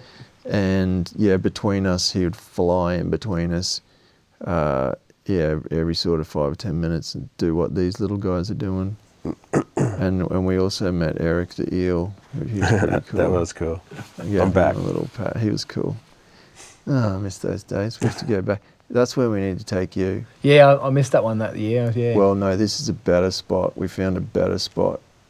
That's part of the gonna Coomera Gorge. Oh, I'm going to leave that conversation there for off air because it's our secret spot. Oh, secret squirrel. Secret squirrel. That's how cool this place is.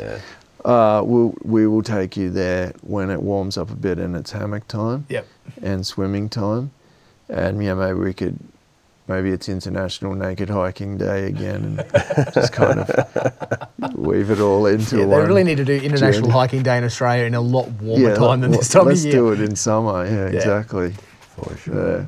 Spring, Well- autumn.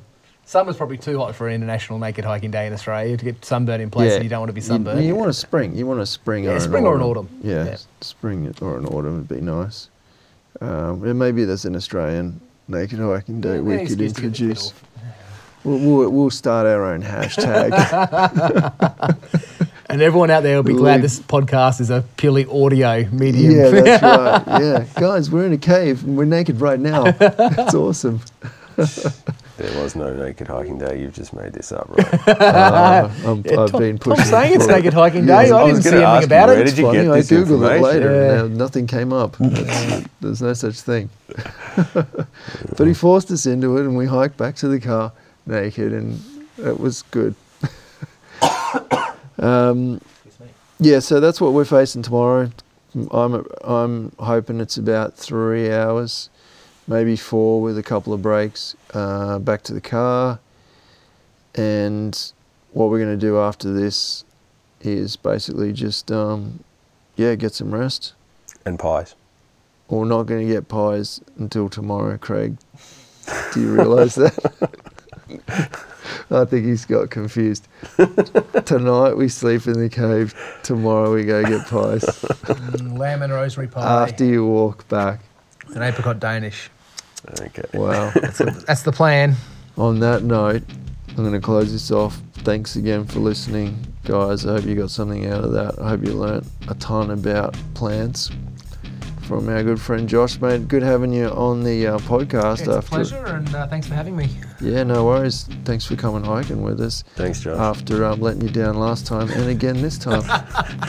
Keep coming back. Glutton for punishment. Keep coming back. You just love the conversation. Oh, wait. What's not to love? Ladies and gentlemen, thank you very much. We will return to you soon. Have a good one. See ya. If you're listening to this podcast on iTunes, we'd really appreciate your ratings and comments if you can spare the time. If you'd like to know more about Hike or Die TV and keep track of our adventures around Australia, make sure you drop by hikeordie.com. That's where you'll find all the information you'll need to follow us on YouTube, Facebook, Twitter, Instagram, or Pinterest. As always, we appreciate your support. Thanks for listening.